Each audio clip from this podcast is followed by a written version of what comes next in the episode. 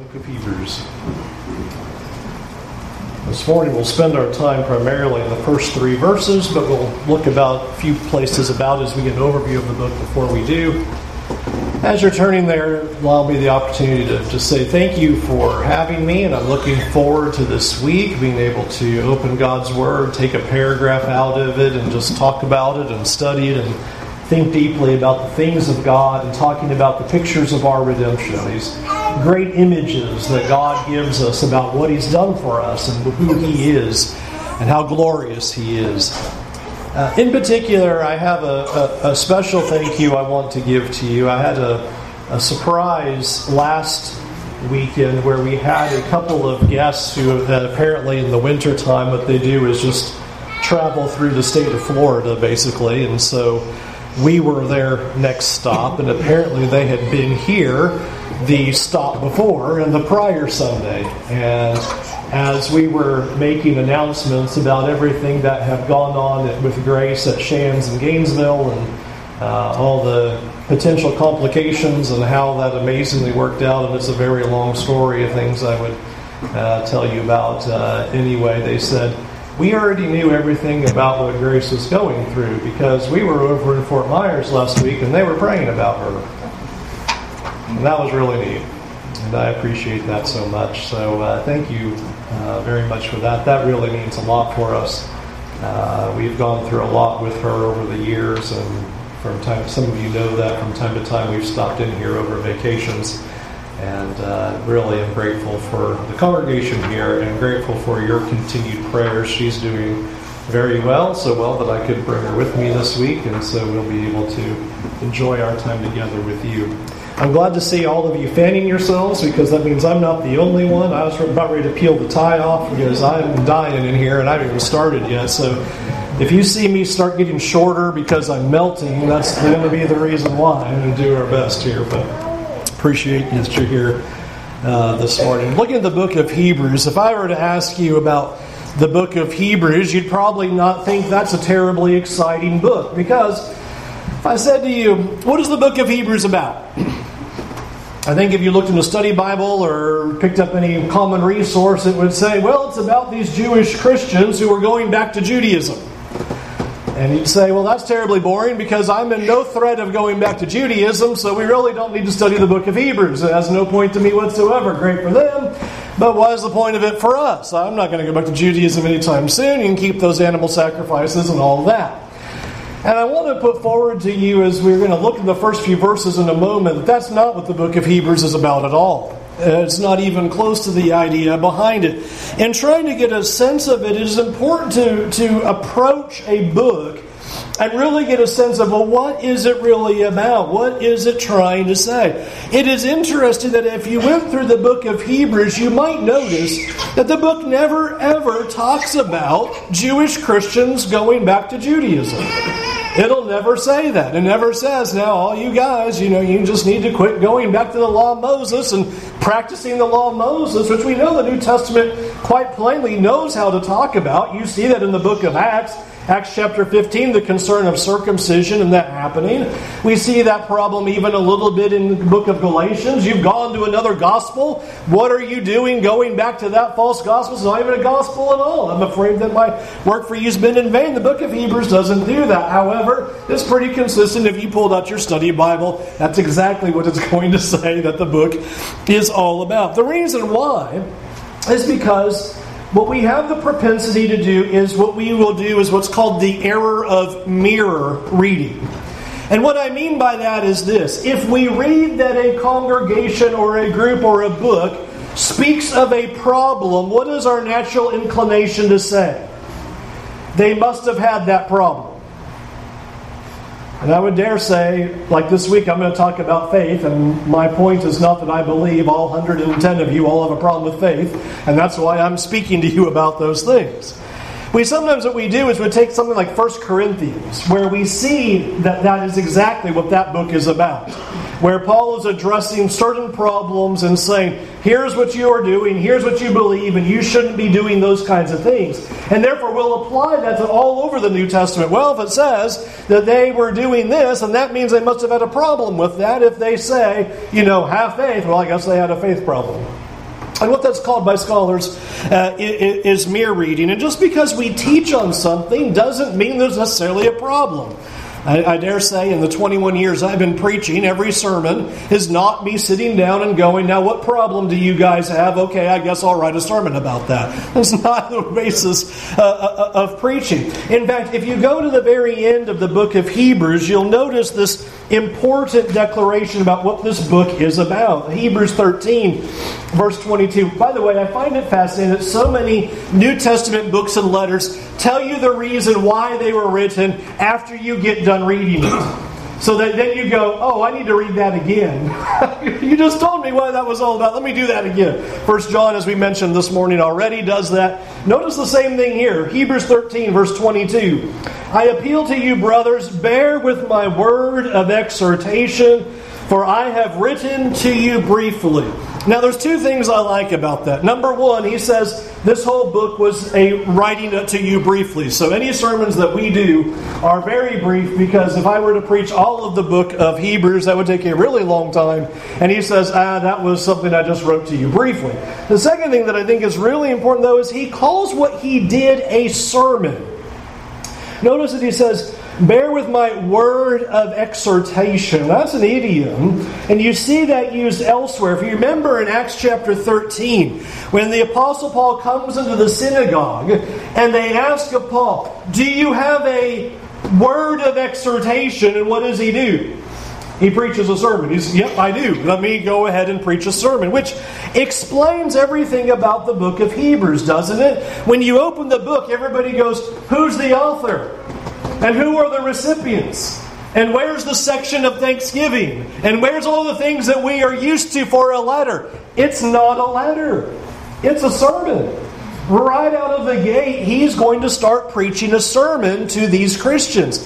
And that's why we don't have any of the things that look like a letter until the very end, the last couple of lines where you have a greeting, and that's it. This is a sermon that's being proclaimed, we need to read the book of Hebrews in, in, that way. One of the things that, if I were to ask you then, what is the book of Hebrews ultimately about?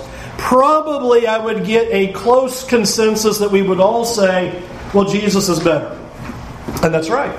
You're going to see that all throughout the book. The superiority of Christ is declared all throughout the book. But we need to stop and ask the question why?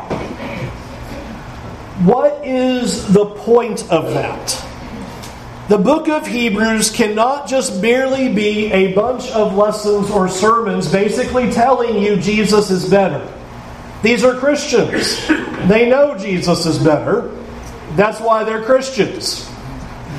What's the point of that? What are you trying to engage the audience to do or understand on the ground of Jesus is better? That is a very important question to the scheme of the book, to the scheme of what this sermon is about. Why should we understand that Jesus is better? And as I mentioned, typically what happens is we say, well, Jesus is better, don't go back to the old law. And that's not the idea, as I'll show you in a moment. Consider all the warning sections that are found in this book. If you've scoped the book or done an overview of the book or read through it recently, you will note that the, the author here, as he preaches his sermon, will suddenly stop and give a warning, right? And you'll see that happen over and over again. Chapter 2, verse 1. He'll warn them pay careful attention that you do not drift away. So, very intense warning that he gives there. Do not neglect this great salvation because if you do, you will be drifting away. A little bit later, he will tell them to watch out for an unbelieving heart and to hold on to their original confidence. Again, another warning about drifting, that they're letting go and falling back. Chapter 5 through chapter 6 is a long warning section saying, I should be able to speak to you as mature, but instead you're dull of hearing. And again, a warning is given in that section that they would not fall away. Chapter 10, a section we probably know very well about the warning there that they cannot continue in sin. If we go on sinning deliberately, there no longer remains a sacrifice for sins, but a fearful expectation of judgment. A warning there about not going back and not losing heart, for our God then is a consuming fire. And then in chapter 12, he gives another warning that they would fail to obtain the grace of God. Warning after warning, and all of the warnings center around the idea of don't quit, don't give up, don't fall away. And that should cause us to ask a question then well, what's going on in the lives of these Christians? That they're being challenged to such a degree that this sermon is all about telling them don't quit, don't fall back, don't give up, hold on to your original confidence don't fall back, don't shrink back, but continue to press forward. What is going on? What exactly is their situation? It is interesting when you look at chapter 12 and verse 4, you might remember the phrase where he says there that you have not struggled against sin to the point of shedding blood. Whatever is going on with these Christians, they're not dying for the cause of Christ. He says, Your struggle against sin is not to the point of death. But if you'll turn over to chapter 10 and verse 32, you'll notice that he does describe what they've gone through. it's the one little window we have into the recipients. We don't know who they are, we know nothing about them, but we do know this Hebrews 10, verse 32. But recall in former days when, after you were enlightened, you endured a hard struggle with sufferings sometimes being publicly exposed to reproach and affliction, and sometimes being partners with those so treated. For you had compassion on those in prison, and you joyfully accepted the plundering of your property, since you knew that you yourselves had a better possession, an abiding one. Therefore, do not throw away your confidence, which has great reward. Notice what he describes. Okay, you haven't shed the struggled against it to the point of shedding blood, but what have they gone through? Did you catch it? They're suffering. Things are hard. He says you're enduring reviling, reproach. People are saying stuff about you for being a Christian. They're publicly maligning you. You are dealing with a social pressure. The culture of the day is pressing upon them where they are saying things against them. In fact, he even goes on to say, some of them have afflictions that are going on. Some were being thrown into prison. Some of them are being thrown, uh, thrown into prison, and some are having their property taken away. Now, think about what the book of Hebrews is setting up. The writer of Hebrews is writing to a bunch of Christians who are going through some suffering. They're going through hard times. And in particular, the difficulties and the affliction is coming from society that's pressing upon them negatively and saying things about them and making their life difficult for being a Christian. In fact, sometimes they're making their life so difficult that they're even taking away property and even putting them in prison. Now, not all the time. Notice he says, Now some of you and some of you helped those who had been thrown in prison, and some of you lost property. So, not widespread property loss, but they are going through difficulties because they wear the name Christian.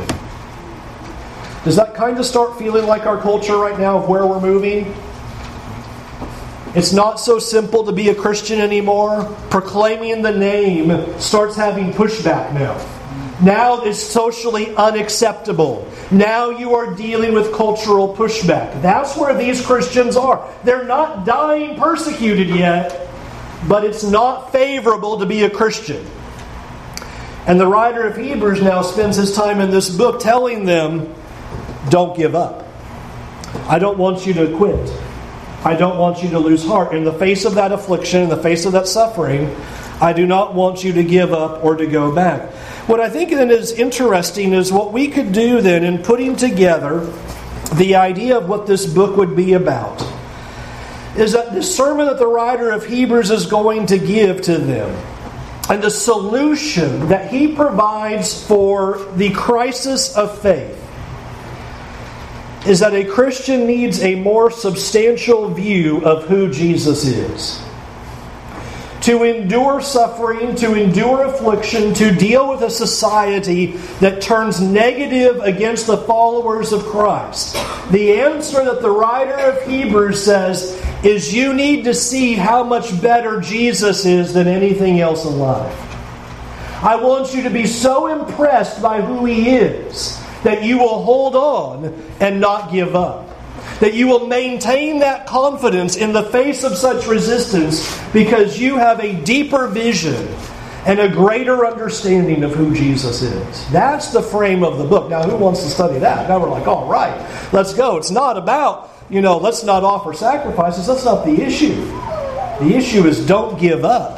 And rather than looking at the book of Hebrews and saying, okay, so now don't go back to the tabernacle, what the writer of Hebrews is not denigrating anything in the book, but saying, as great as Moses is, do you know how much greater it is in Christ?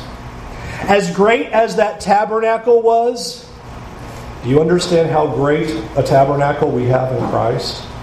As great as all of those Old Testament symbols and pictures and images that are given and they are high and glorious and important, the writer of Hebrews is coming along and saying, Do you understand how much better Jesus is even than that?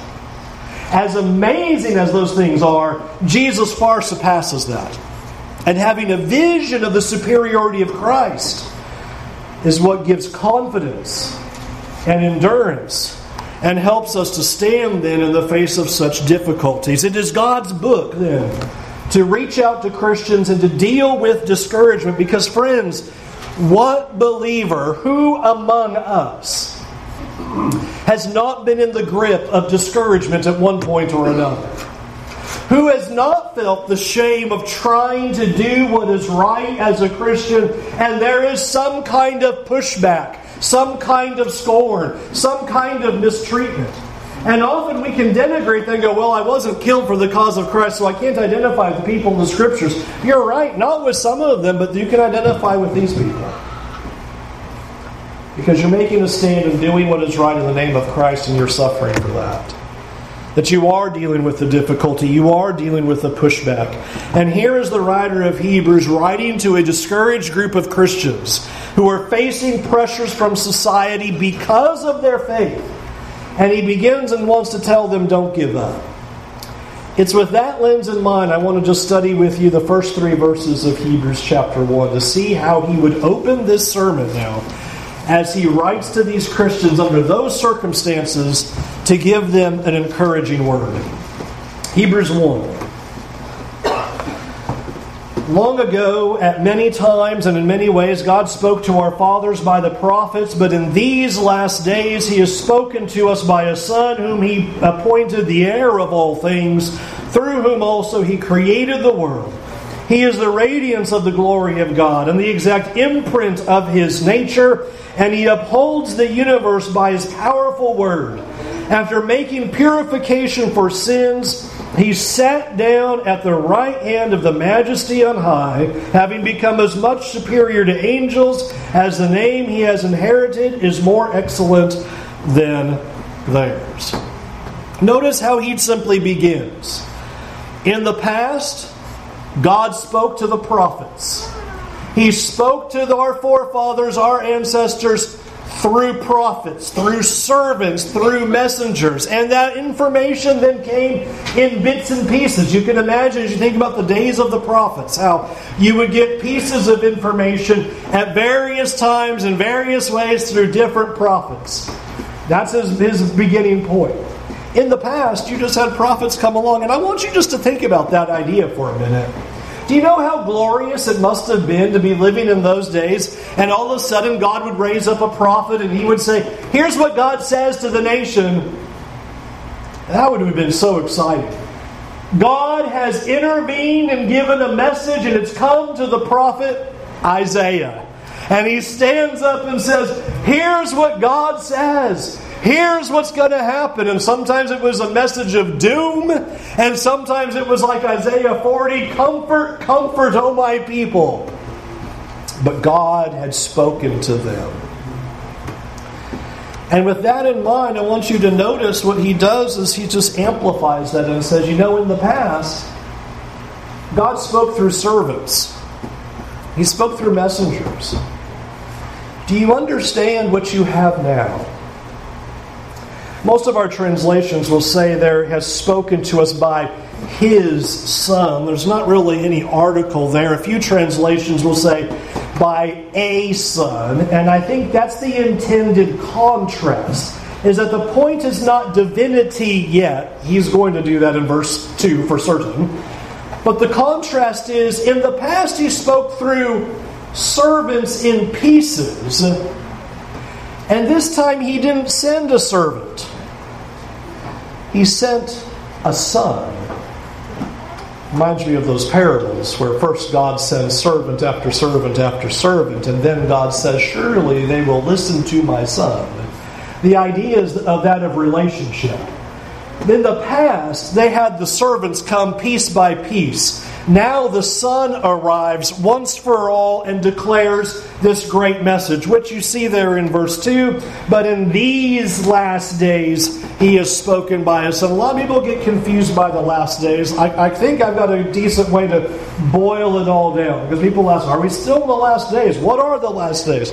But in the economy of God's time in Scripture, you see essentially two ages. You have the ages of when God is making promises. You think about what God promised even with Adam and Eve promises to Abraham, promises to Isaac, promises to Jacob, promises through Moses, promises even to Joshua, David, Solomon. You are in the age of promises, all waiting for what? The age when all that's going to get fulfilled the age in which there's going to be the fulfillment of all those things promised. That's why Peter can stand up, as was read for us this morning, quite well from Acts 2, and he's quoting Joel, and Joel didn't say the last days. Why was the days he's stating the last days? Because the promises of God were being fulfilled right before their eyes. That's the last days. Everything that God had promised is being fulfilled, coming into fruition. So, yes, we still stand in that as those promises continue to unfold as we wait for our Lord and Savior to come back and return. It's not an idea of, okay, you know, well, where are we in this, this time frame? But it's just simply, in the past, God just made lots and lots of promises.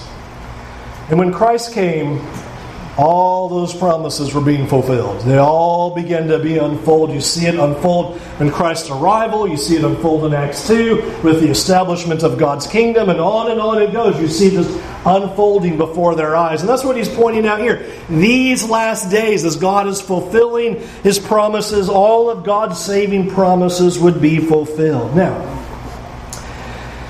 with this idea, notice how he describes the Son in verse 2 because the picture is just amazing.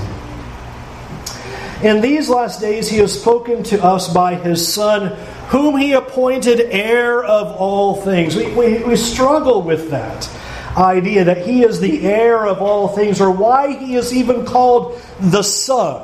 Why would you call him Son? Because in our mind, that starts conjuring up something lesser.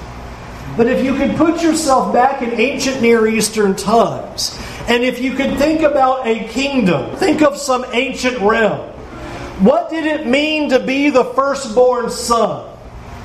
How important was that? What was entitled to the idea of a firstborn son of a king who ruled over an empire? That is a position of privilege and power and might. That's what's supposed to come into the mind when you read Son. It's not about genealogy and God having, you know, lesser gods or something like people sometimes come up with today. It is all about full rights, full privileges, all about an inheritance. It is a way to distinguish between the persons of God. They say, here is the Son, but he is a full privilege, full position. In fact, you'll even see in verse 3, he's going to say he's clearly equal in every way. There's nothing lesser about him. But the idea to recognize there's something very powerful and majestic and amazing about him, so much so that it says there, through whom he also created the world. start thinking about what the writer of Hebrews is picturing with him, that there is no part, there's not a single part of any of the creation that is not under his control. The writer of Hebrews, along with other places like in Colossians chapter 1, will describe the idea that what happened is that Jesus not only made the world, but that it was made for him. By him all things were made. There's not a thing made that wasn't made without him, and it was all made for him.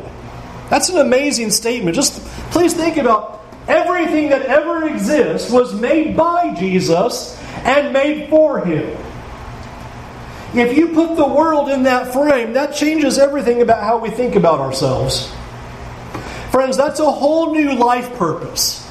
If everything that has ever been made was made by Him and for Him, then why do you exist? For Him. You don't exist for your job. You don't exist for the hobbies. You don't exist for entertainment. You don't exist for all the things that we often get stuck in in this world. We exist for Him. He made us. And I want you to think about the power of that. All things are made by Him and made for Him. Not anything that was made was made doesn't made by Him. In fact, you'll notice the imagery of that power continues in verse 3. He is the radiance of the glory of God. 2 Corinthians chapter 4 and verse 6 describes it that way that you are beholding the glory of God in Jesus. You are seeing God's glory on display when you see His teachings, when you see His life. In fact, he goes on to say in verse 3 He is the exact imprint of His very being. Remember, when Jesus says, I've got to leave, and the concern of the apostles, well, where are you going to go? Well, just show us the Father, and it is enough. What strong words. If you've seen me, you've seen the Father. You're not missing one iota of the glory of God, or His nature, or His imprint, or His being when you look at me, is what Jesus says. That's who He is. He is the radiance of God's glory, the exact imprint of His very being. And friends, the word that just staggers me at the end of verse 3 He upholds the universe by His powerful word. He upholds the universe by His powerful word. The only reason the world continues to be the way it is is because God says so. The earth is still spinning right now because the sun has determined that it will still keep spinning. He sustains or upholds all things by his powerful word. And we understand his powerful word in Genesis 1. It's his powerful word that creates. And here the writer of Hebrews says, not only does it create, it's the whole reason anything is still going on right now. If the Lord spoke the word for the world to stop, it would stop right now. He upholds it all by his powerful word. In fact, you can use a little bit of logic right here. Because the world existed, exists right now, therefore there still must be God. Because it only stands because he says so. It only exists. It only spins. Which, by the way, please allow that to be a comfort for you. When you get done with the 6 o'clock news and you're ready to jump out the window, just remind yourself the only reason the world is still spinning is because God says so. It's all right. The world is still intact because he continues to let it spin by his powerful word. And when he's ready for it to stop spinning, he'll let it stop spinning. He'll shut it down. We trust in this Almighty God, in this Almighty Son, by whom and for whom all things exist, and by his powerful word. By his powerful word. The creation then continues and the creation still exists. Now, I want you just to pull back for a minute in these few verses and just think about what was just told to us about the Son. We're told in the past, God's spoken many different times in many different ways through prophets to various individuals in the past. In these last days, He's spoken singularly by a Son. So, greater importance, not just another messenger, not just another servant, but great importance. The Son has come and He has declared the message and consider the nature of the Son. He has been appointed as ruler and heir over all things. He rules over it all. It all belongs to Him. In fact, it was made by Him, it was made for Him. He is on the throne and He is ruling over all of it. He is the heir of it all. Verse 3 The Son is the radiance of the glory of God. He reflects everything about God's glory. When you see the Son, you see the Father. You are not missing anything about the nature of God when you see the Son, for He is God Himself. Not only that, He upholds the universe by His powerful word. And I want you just to stop and think about for a minute. So here is the Son. And all that the writer has done is just rub into the mind of the audience do you see how powerful the Son is? Do you understand His majesty? Do you understand His glory, His power, His might? He rules over it all. It only exists because of Him, it only exists because He spoke it into being, and it only continues because He continues to say so and He is God Himself, the exact expression of His very being, the radiance of the glory of God. What will the Son do? With all of that power and all of that majesty and all of that might, I would like for you to imagine if you were of the creative type and you made something Make some kind of object. Let's say you're good at pottery. You're going to make an object. You start making it, and you're the creator, and it's made for you.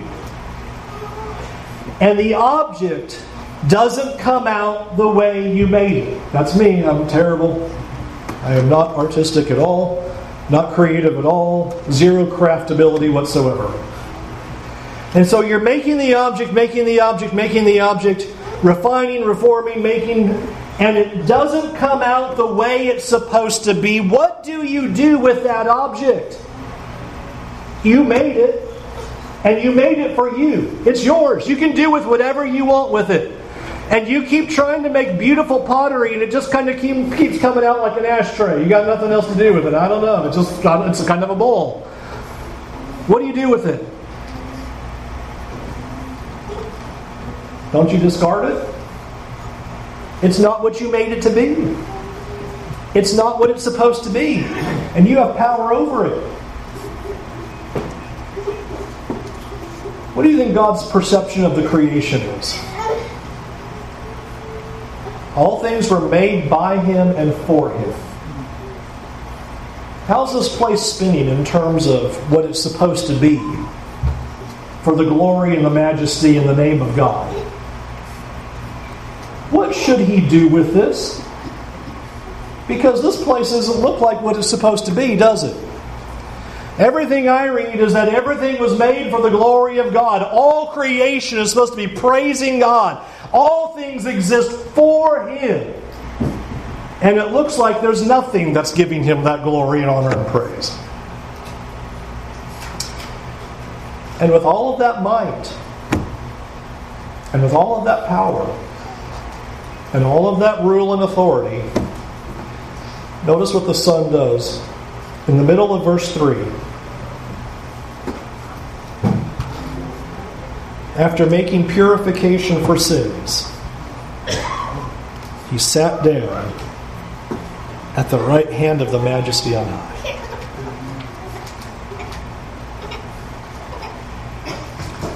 What ought to happen is the destruction of creation for not being what it's supposed to be. But with all of that might and all of that power and all of that rule and all of that authority and all of that strength, it says he comes and makes purification for sins. You just have to be blown away. You just have to be blown away. In the past, God sends messengers. Does anybody listen? Does anybody listen? You've read the prophets, how they do it, listening and reforming and turning. So he sends a son. How people do in regards to the son? Rejection.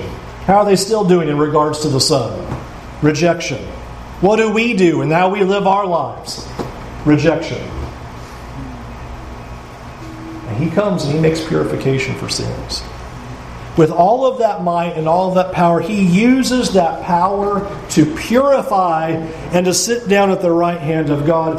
Friends, think about that imagery in verse 3. When you go back to the tabernacle, how many chairs were inside the tabernacle for the priest to sit on? they didn't sit, right? That's one of the points the writer of Hebrews will make later. They're always working, always going. There's always something to do. When you read the Levitical system, you begin to wonder was there a moment they were never making a sacrifice? Because you didn't just make an annual sacrifice, you didn't do it monthly, and you didn't just do it weekly, you did it daily. And then not only did you have daily offerings and sacrifices, when people sinned, what did they do? They brought animals to the tabernacle for offering. Do you think there was ever a break?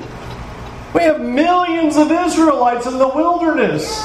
And even if they all lived perfectly for one day, which we know they didn't, you still would have had priests making the daily offerings and the weekly offerings and the monthly offerings and the annual offerings. Be impressed with the imagery that Jesus comes and he sits down. His work is so perfect and so complete that he can just sit down. Done. With all of that power and with all of that might, he makes purification for sins and sits down. Now, friends, in the scope of your life, when did Jesus come and make purification for your sins?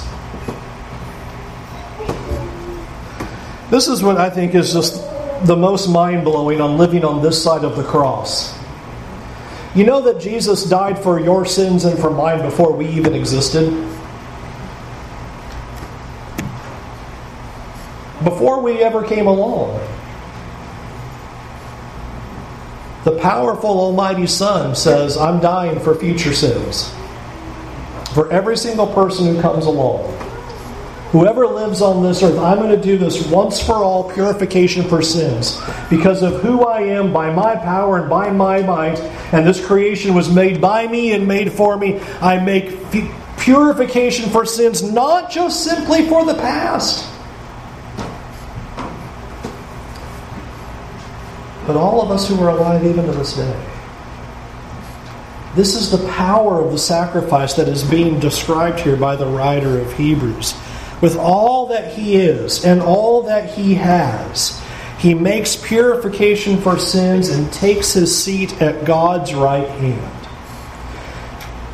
The emphasis of these first three verses is Jesus, with all of that power and with all of that might, has purified your sins if you're a follower of His. He has every right and I think by our thought process would say, and should, take a creation that is not working the way that it was intended and created to work and say, ah, just like we would. With anything that we would make and it's not working the way it does. If you have something in your home that doesn't work anymore and it's not working the way it's supposed to, what do you do with it? Toss it. Start over. He should start over. Forget it.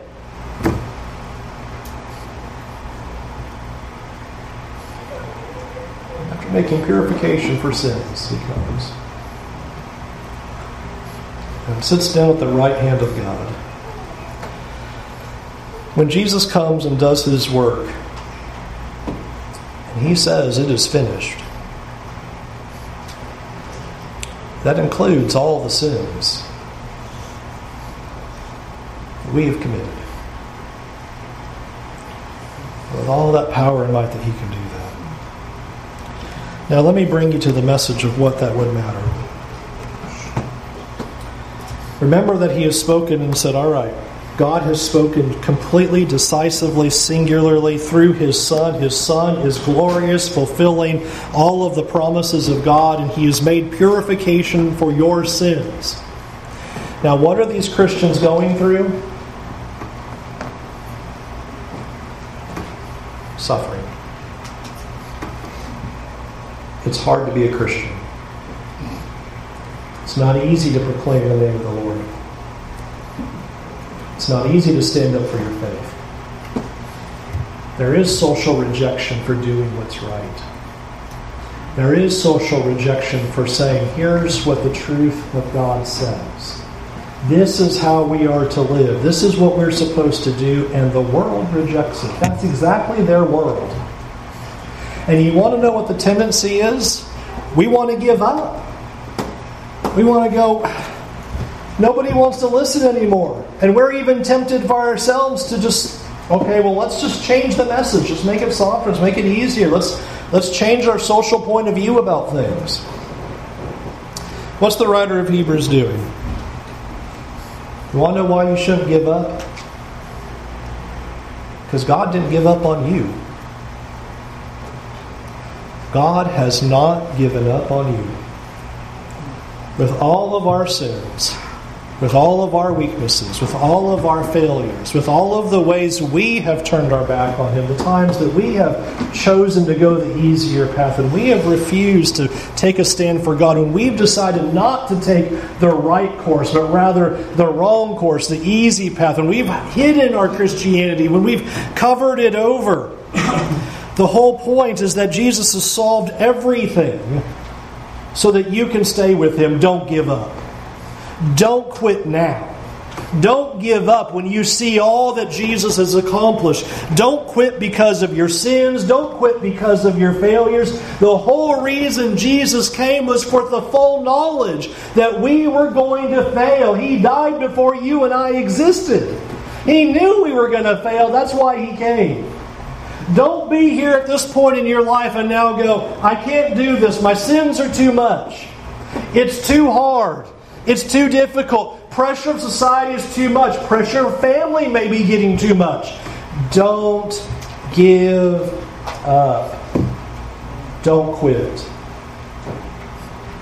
With all of the power to make the world and keep the world spinning, He has the power to take away sins, and Jesus has done it. Don't quit. Don't let go of that confidence you have. And don't walk away from God who loves you so much that with the power to destroy the world, he says, I've come to save it.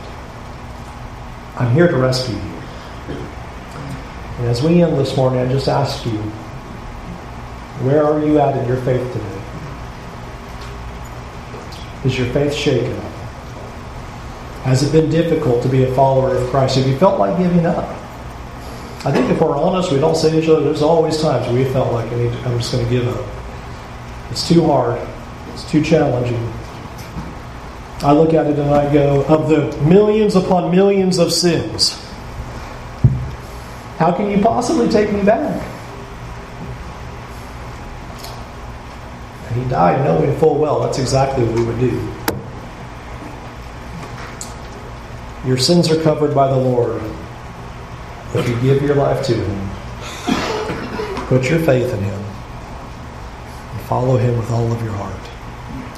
I encourage you, if you are been teetering in faith, to dedicate your life back to the Lord today, to not give up, to not lose heart, to continue to press on, to be transformed by the Word of God, to make the changes, to follow Him and serve Him, to love Him, because that's what He wants. If you're not a Christian, I want you to see the hope of the gospel. The hope of the gospel is not be perfect and do good. We all failed at that. We'll all sign on the sheet. We're utter failures at that. The hope of the gospel is, in spite of our failures, Jesus has come to save, and now we're responding to Him by loving Him, following Him, and serving Him because He's loved us so much.